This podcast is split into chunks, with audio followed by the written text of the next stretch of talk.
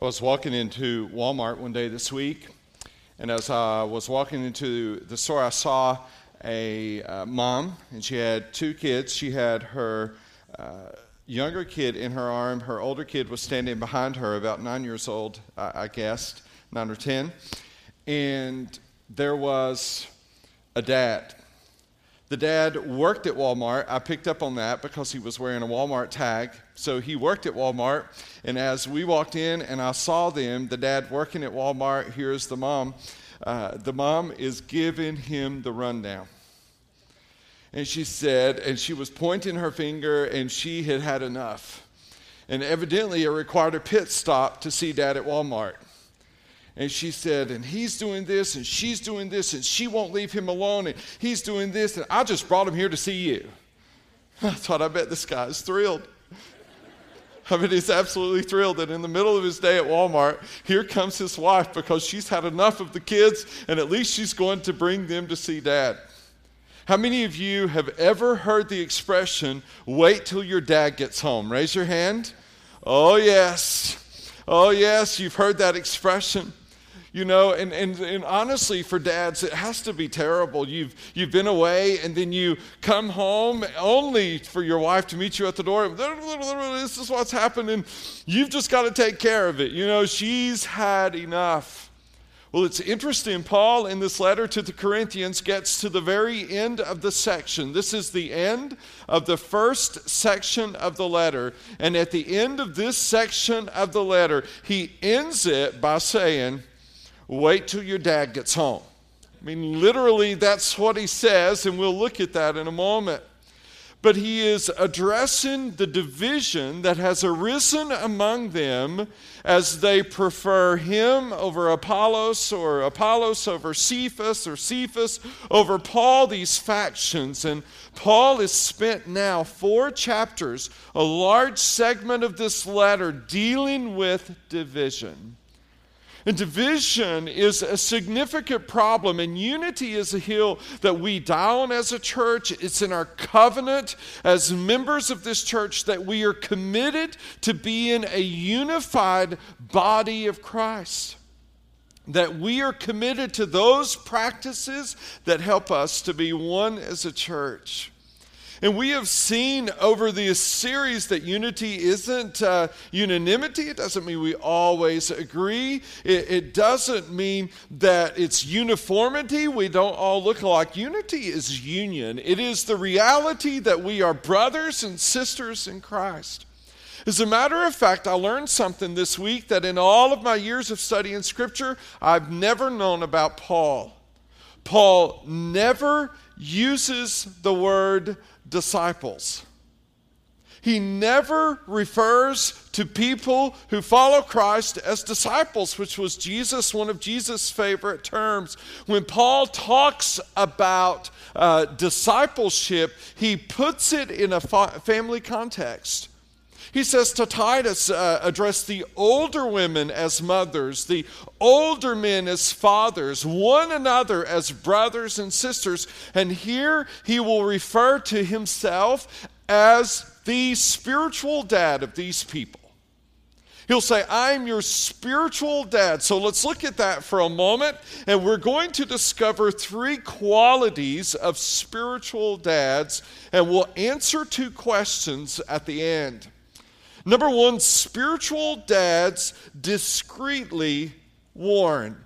Paul says in verse 14, I do not write these things to you to make you ashamed, but to admonish you as my beloved children.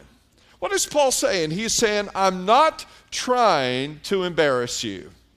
I'm not trying to call you out in front of everyone to embarrass you. I do not write these things to make you ashamed, but to admonish you or to warn you as my beloved children. He says, You're my kids. Why could Paul say that? Well, Paul founded the church at Corinth, he started that church. And those people to whom he is writing came to Christ under Paul's ministry. And since he founded the church, they came to Christ under his ministry. He felt like they were his children, his kids in Christ, if you will. I do not write these things to make you ashamed, but to admonish, to warn you as my beloved children. That word admonish is the same word used to describe a parent uh, calling out a child. So to admonish you as my beloved children. For though you have countless guides in Christ, you do not have many fathers. I have been blessed to have a, couple of men who have just poured into me. And incidentally, when I say spiritual dads, uh, could mean spiritual moms too. We could simply call it spiritual mentors. But I've had a couple of men who poured into me, and about 15 years ago, one of those men, God used him tremendously in my life. I met with him every single week for a year. And during that year, he just invested in me, and he taught me the gospel, and he taught me about grace, and he poured into me. And week after week after week, I would go sit down with Paul Aldergren. Paul pastors the Missionary and Christian, uh, Christian and Missionary Alliance Church here in Marion. And I would sit with Pastor Paul week after week after week after week after week. I couldn't wait to get there to hear what God wanted to say to me through that godly man and the wisdom that he poured into me, and the grace that he uh, poured into me, and the truth that was mixed with that grace completely shaped and formed my life completely shaped and formed my philosophy of ministry. How God used Pastor Paul was absolutely tremendous. And since then, I've had that same desire. God, whoever it is, you use me in their life in whatever capacity I can be used so that your name and that your fame may spread and that glory may come to you as you raise up young men and young women to serve you. And so it is. Spiritual dads discreetly warn. On more than one occasion, I've sat in Paul's office uh, uh, thinking through something, trying to figure out what I'm going to do, what I'm going to say in a certain situation, only for him to say, Now, Jerry, listen up. You see, because I, I kind of act first and think second. Many of you who've known me for a long time know that sometimes I just get pretty carried away about some things. And Paul would say, Jerry, just listen, just listen. Uh, he did it so wonderfully discreetly. Secondly, spiritual dads faithfully model. Look at verse 15. For though you have countless guides in Christ, you do not have many fathers. For I became your father in Christ, Jesus, through the gospel. Now, this word guide is actually a technical term. It is a technical term which refers to a person who was typically a slave that someone would hire, and they would hire this, this slave. They became like a member of the family in Roman times, but they would hire this slave to work with their children. And, and the slave would make sure that the kids get up on time, get to school on time, get home on time, get their work done. This would have been an articulate person, not the context that we think of slavery in the United States, but it was a different system. And so that was considered to be a guide or a tutor, a guardian. Paul says you have many of those, but you only have one dad. And that was the case. You may, your tutors in your family may come and go, but you had one dad who hired, fired those tutors. And Paul is saying you have many guides. He's not denigrating those teachers who are now in Corinth, but he's saying only one father. As a matter of fact, the word he uses for father, or, or where he says, I became your father, literally means I gave you birth. That's the word in Greek. I gave you birth. He's saying, I'm the one who preached the gospel. Now, what did he give them birth into? The gospel of Jesus Christ. Romans 1:16 Paul says I'm not ashamed of the gospel of Christ for it is the power of God to salvation to everyone who believes to the Jew first and also to the Greek that is a powerful statement because Paul is saying inherent in the gospel itself is power you simply have to communicate it and its power. So that brings us to the question what is the gospel? If the gospel itself is powerful. If the words of the gospel themselves are inherently powerful, then it would be our uh, duty and delight to know what those are. Here is the gospel. I've said this many times here. The gospel is that you and I are so sinful that Jesus had to die for us, and so loved that he was glad to die for us. That's the gospel. We are so sinful that Jesus had to die for us. There was absolutely no other way but for God to send his only Son, Christ, perfect Christ. We are so sinful, he had to die for us, but we are so loved, he was glad to die for us. And so when you come to faith in Christ, you do so by admitting your utter sinfulness, the wreck you've made of your life, and the grace of God through Christ, and the love that He pours out on you that He would want to save you. That's the gospel. And Paul says, I became your father through the gospel. That's what happened. I urge you then, be imitators of me that's a heady phrase. When you look at somebody and you say, hey, do what I do, that's a significant, a significant thing to say. I urge you then, be imitators of me. Now, did Paul think himself perfect? No. As a matter of fact, in one place, he calls himself what? The chief of sinners. So he says, I'm the chief among sinners. How can he say, uh, imitate me? His passion, his desire for God. It's not perfection, and I think we need to hear this this morning. It is consistency in our walk that matters. Folks can imitate a consistent walk with God if you happen to be perfect. Let's say you could pull that off.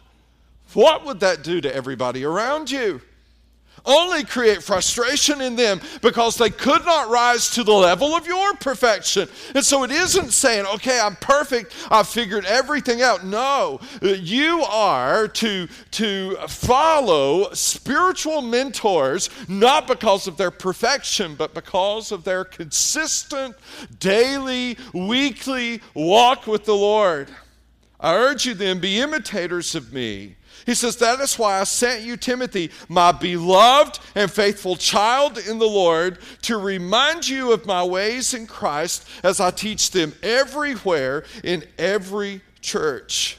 Paul, in writing to Timothy in 2 Timothy 2 2, says this And what you heard from me in the presence of many witnesses, entrust to faithful men who will be able to teach others also. So Paul is saying, I'm not with you in Corinth, but I'm sending another son. I've got another son in the faith. His name is Timothy. I love him like my own kid. I'm sending him to you. I'm sending him to you. Spiritual dads faithfully model ways means behavior and taught. Paul says, as I teach them in every church, meaning I've got one message Everywhere I go, this is the message I preach. Everywhere I go, I am not ashamed of the gospel of Christ. Now, how does this play out? Let me uh, talk about this practically. And, dads, I want you to listen to me first and foremost. So, dads, listen up. Uh, next, uh, next month, we're going to do a four part series called Man Up to Men. And, and women, you could come too, but uh, we're going to be preaching directly to men about the responsibility that we have, that God in His design has laid on us as men to be spiritual leaders in our home and to really love our wives like Christ loved the church and help our children to grow. The first place to be a spiritual dad is in your own home. That's your first place, that's your first priority. Your children ought to be able to look at you, Dad, and discover in you the love and the grace of Christ. They ought to be able to see in you uh, the uh, passion for Jesus Christ that you want modeled in them. They will look to you first. They will naturally look to you first. And so they ought to be able to see that in you. And honestly, I've had times where I have succeeded at that, and I've had times where I've failed at that. And the men in the room say, What? Amen. We have times where we're just really good and we get it right. And then there are times where I really blow it. All right, so I'll give you one of each. One of each. My son thought that his dog needed a doghouse. All right, so he thought his dog needed a doghouse. And in his mind, and those of you who know me know my limitations, he thought I could build it. All right, so he assumed I could build this doghouse. Well, I, it's one of those things where I don't know if it's just in you, you keep trying, thinking maybe you'll get it right one day. So I thought, I'll try to build this dog a doghouse. Well, there's a couple of problems. First of all, I don't like the dog. All right? I mean, I just don't like his dog. I, I don't like this dog at all. Like, I don't. You know, the only reason that I care anything for the dog is because I love my son. I, am serious. It's, it's really bad. And so, so we're building this doghouse, and I'm tired, and I've had a a full day. It was last Saturday, and we're building, and we're and, and it just. I got the frame built, and I looked at that thing, and it was so out of square. It was horrible. And I'm thinking, this is just a little doghouse. How can I mess this up this bad? And I looked at Trent and I said, Trent, look at this, how out of square. He said, Dad, it's for Gideon. I don't think he cares. I said, but Trent, I care. He said, Dad, get over it. It's for a dog. And I'm like, son, we can't even get a roof on this thing. I mean, look at this. And we'll have to cut the boards so weird just to get them on. And so he's like, Dad, come on. And so we're back and forth and back and forth. And guess what? I lost my cool, right?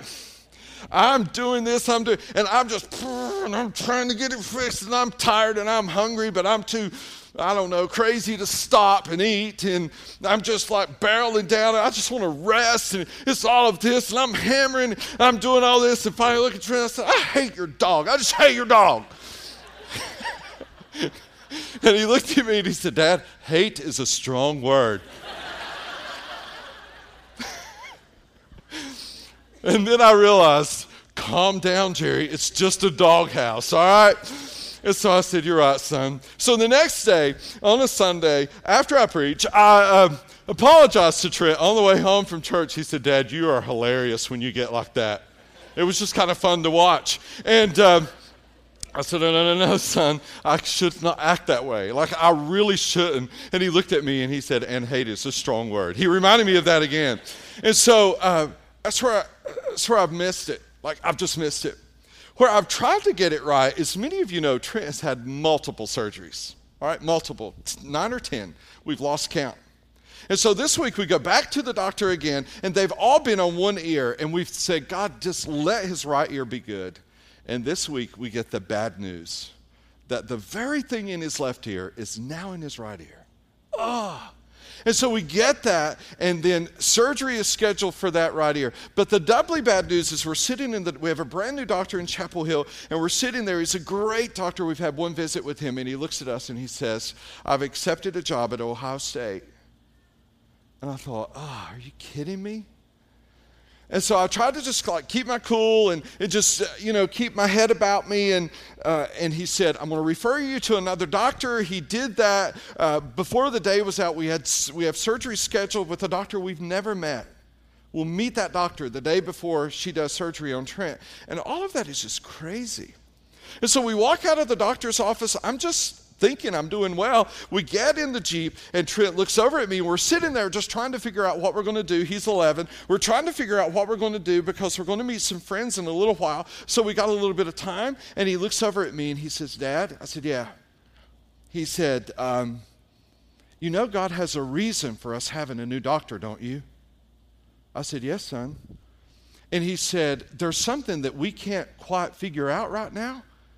So what we have to do is trust him until we find out. I was like, okay, I'll go with that. I'm sitting there going, I can't believe this. And I so want him to get that and not last Saturday. Like, there's a contrast Forget last Saturday happened, and here is God at work in his life. Your number one responsibility, Dad, is to be the spiritual dad to your own children. That is your number one responsibility to love their mother and to love them. And moms, it's your responsibility too. You're not off the hook here. That's not my point. My point is that our kids are dying for dads to be this and to do this. Our kids are dying for that. They want to hear you talk about God. They want to hear you talk about spiritual things. They want to know where you struggle. They want to know when you get it right and when you get it wrong and how you fix it when you get it wrong. They need to see who you really are. And so, this is what spiritual dads do they faithfully model. Paul says you have many guides, you have one dad. I would say that about your kids. They have many guides. As a matter of fact, this is hilarious. We were driving down the road yesterday, and Trent, one of his buddies, was with us. So we're driving down the road. I shared this with my Bible fellowship class, and I'm looking for Janet Bryan, and I can't find her. So I'm thinking she was afraid I would tell this to everybody this morning. But uh, Janet has taught Trent for a couple of years. He loves her. And so uh, uh, we're driving down the road, and this song comes on. Trent has turned the radio on. I never turn the radio on. He's turned it on, and this song comes on. And he looks over at me and he says, You know what, Dad? And I said, What? He says, Janet said, If it ain't Christian, it's a sin. I said, What? He said, Janet said, If you listen to music that isn't Christian music, then it is a sin. I said, Well, wow. Is that for sure? I said, Well, Trent, you know, surely if music doesn't glorify God, it is a sin. And, and, and some music glorifies uh, violence and glorifies sex and glorifies, and we go through all of this, all of this kind of stuff. And then I wanted to look over at him and say, Listen, son, you have many guides, but one, one father. But I didn't say that. So I talked to Janet this morning, and Janet was rolling. She said, I never ever said that. And then she gave me the context. What is Paul's point here? Here's Paul's point is that there is one person in your life who has had the most spiritual influence in your life. You know who it is when I say that, hopefully. If you don't, you want somebody to be that person. But then there are other people who God has used, like Janet and Trent's life, just to shape and form. There are so many of you that God has used in Hannah and Trent's life, my children's lives in remarkable ways. Here's a question I have for you To whom are you either, number one, a spiritual mentor, or number two, a guide? To whom are you either a spiritual mentor or a guide? Who is it that takes their cues from you in their walk with the Lord? There ought to be somebody. And so that's what Paul is saying spiritual mentors. Spiritual dads faithfully model. Finally, spiritual dads firmly discipline. Look at verse 18. He says, Some are arrogant, as though I were not coming to you. So you've got these people who are causing trouble. He calls them out by name, incidentally, at the end of this letter. By name. He mentions them, he gives a list of them by name. Some of you are arrogant as though I were not coming to you. But I will come to you soon if the Lord wills, and I will find out not the talk of these arrogant people, but their power. I love that. What is Paul saying? Do you know what he's saying? Talk is cheap. Talk is really, really cheap. Do you know what? The proof of the pudding is in the eating. Or you could say you make a good pudding, but let somebody taste that stuff, and, and that's the proof. And that's what Paul is saying. Hey, they can talk all they want, but talk is cheap. I'll find out when I get there. For the kingdom of God does not consist in talk, but in power. What do you wish? Shall I come to you with a rod or with love in a spirit of gentleness? Paul is saying, I got a choice when I come to you. Eh, what's he saying? Well, daddy's coming. All right? Some of you are saying daddy's not coming, but guess what? You can keep saying wait till daddy gets here because he's on his way. Here is the real question When daddy comes, do you want me to bring a rod to whip you, or do you want me to bring a spirit of gentleness? Now, here's the reality, and we need to hear this. Both of those are in love. Both of those are in love. So let me seg off for a moment and talk about parenting, just straight up parenting. If you think that you will never disappoint your children as a parent, you will never parent them. If you think that it is your job to be your teenager's friend, they will lose the most important relationship in their lives outside of Christ. It is fine for them not to like you at points. As a matter of fact, if you make it through parenting and your kids don't like you, at some point you have not effectively parented them because you will take their cell phones at times and they will think you have devastated their lives. Right? Good. I cannot believe that you would take something like that from me. You will make decisions at times that they will think are asinine, that they will think are ridiculous, that you're so old fashioned, you're so old school. If you are never old school to your parents, you've, to your children, you've not parented them. You will disappoint them. You will disturb them. You will, at times, in your discipline, call them to task in ways that, as they get older, will cause them to question some of the very fiber of your relationship. If that does not happen, you aren't parenting. Paul says, I have a choice. I can come to you with a rod, or I can come to you with love and gentleness, both of which are good parenting. At times, you've got to be firm. At times, you've got to be loving. It takes wisdom to know which is which, but both are absolutely essential as parents. That's what Paul is saying. All right? Let's take that and let's move it over into spiritual relationships. If you spiritually mentor anyone, at times they'll blow it. At times they'll fail. At times you will have to look at them and say hard things to them that they don't want to hear right then. If they can't take that from you, they're not teachable. And it doesn't matter how old anyone gets, he or she needs to be teachable, willing to learn. Spiritual dads firmly discipline.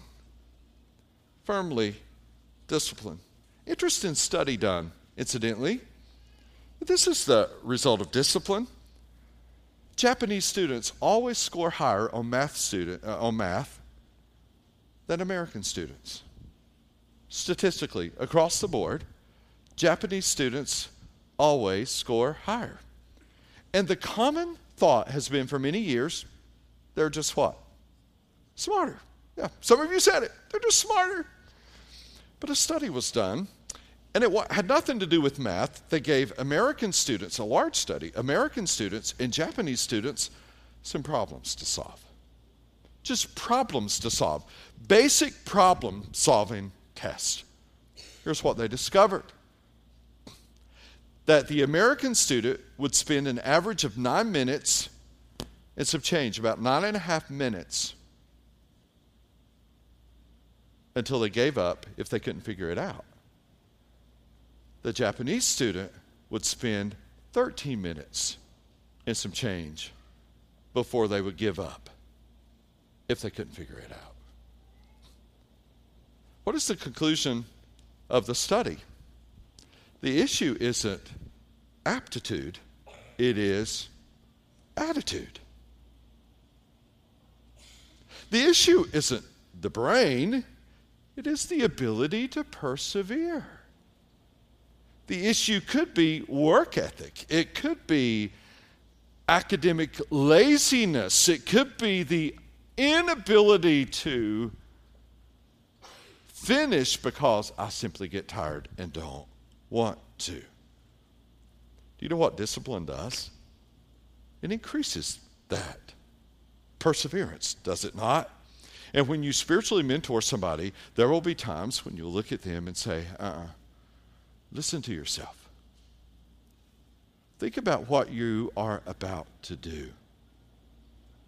Think about the step you are about to take. If you're unwilling to hear that, it will stunt your growth in Christ. If you're unwilling to hear the hard things from somebody, then if you have been growing like this, all of a sudden you'll plateau. And some of you are there right now. You sit here this morning and your spiritual growth has stopped. Like if you look, and here's, here's a great way to do it. If you gauge your life from this July to last July, are you closer to God or farther away? Do you love Him more or love Him less? Are you more in His Word or less in His Word? Do you love your wife and husband more or less? Where are you?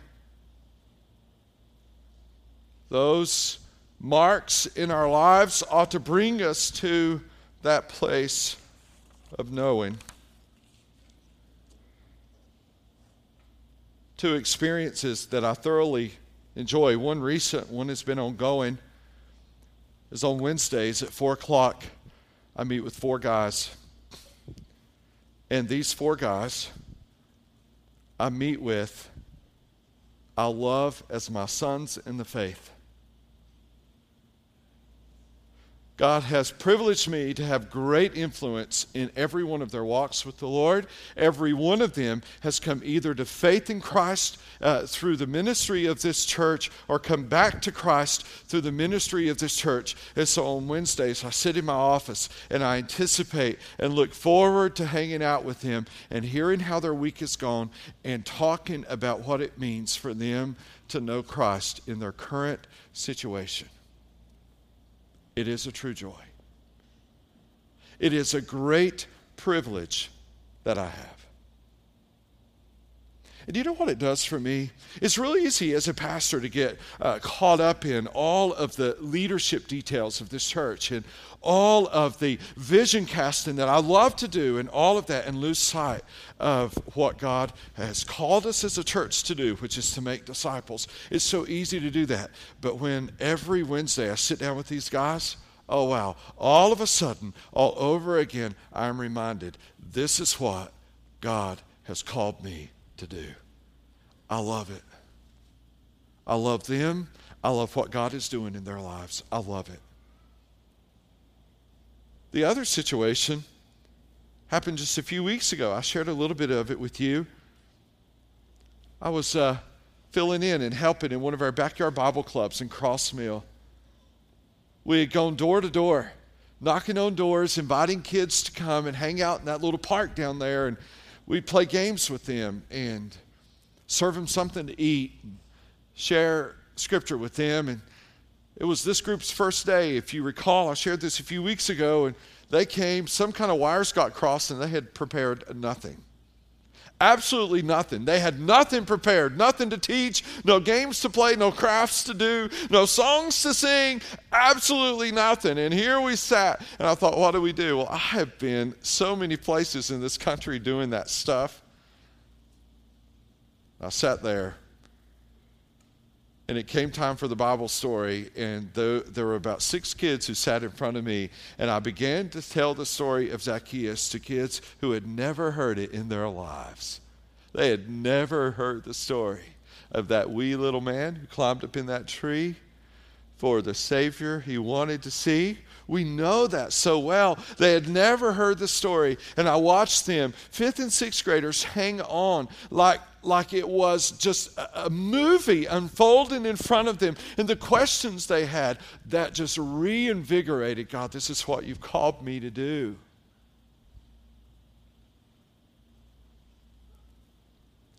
So I have two questions for you this morning if you'll get your connection card. The first question is for any of you who say, okay, Jerry, this is what's happened. I've come to faith in Christ recently, or I've come back to Christ, or I just have never had a spiritual mentor and I want one.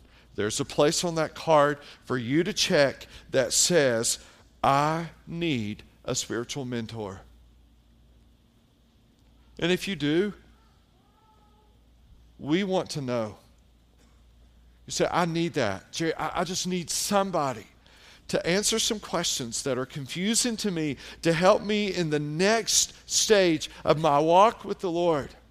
I need a spiritual mentor. Then there's a place for some of you who are spiritually where you need to be to do this, and you are not currently investing in anybody in their walk with the Lord, and you've got the time. You're not teaching Bible fellowship. If you're already doing this, don't sign up. But but you could say, okay, Jerry, I can be one. I'll do this. I'll take the time and I'll invest in a small group or I'll invest one on one and I'll help somebody grow in their walk with God.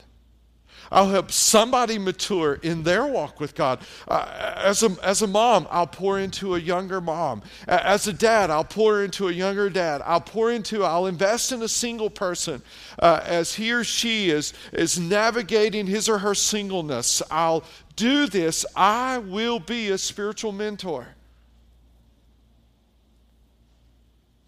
Whichever of those is fitting for you. Sign up for. And then we'll do our part here to pair you with somebody that can help you grow and mature and become who God wants you to be.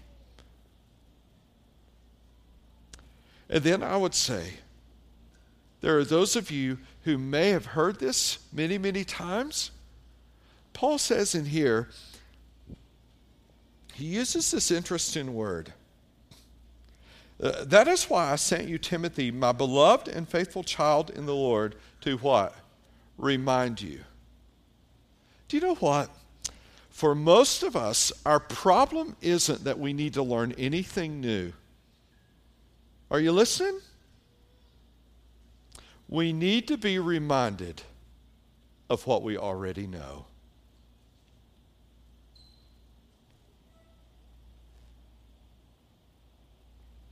For most of us, it's not a need to dive down deeper and to discover some hidden truth.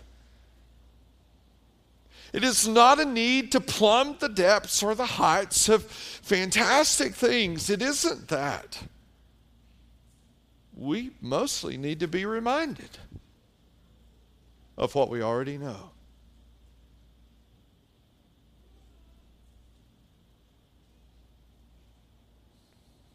And some of you may have heard before, but never has it hit your heart like today that you are so sinful that Jesus had to die for you and so loved that he was glad to.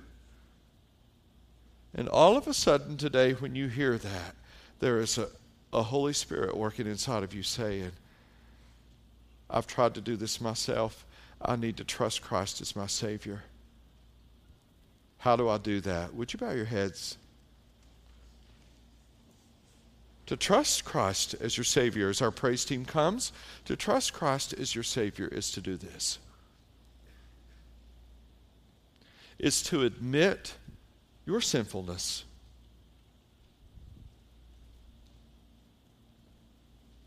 That you desperately need Him because you are desperately sinful.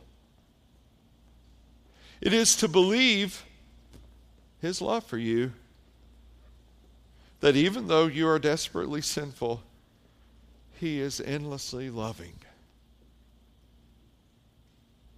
And when He died on the cross, for the joy set before Him, He endured it, and you were the joy. You were the motivation as he looked down through time to July of 2014, 2014 and knew that you would hear the gospel. And some of you, for the first time in your life today, need to admit your sin, believe Jesus loved you that much, and receive his forgiveness.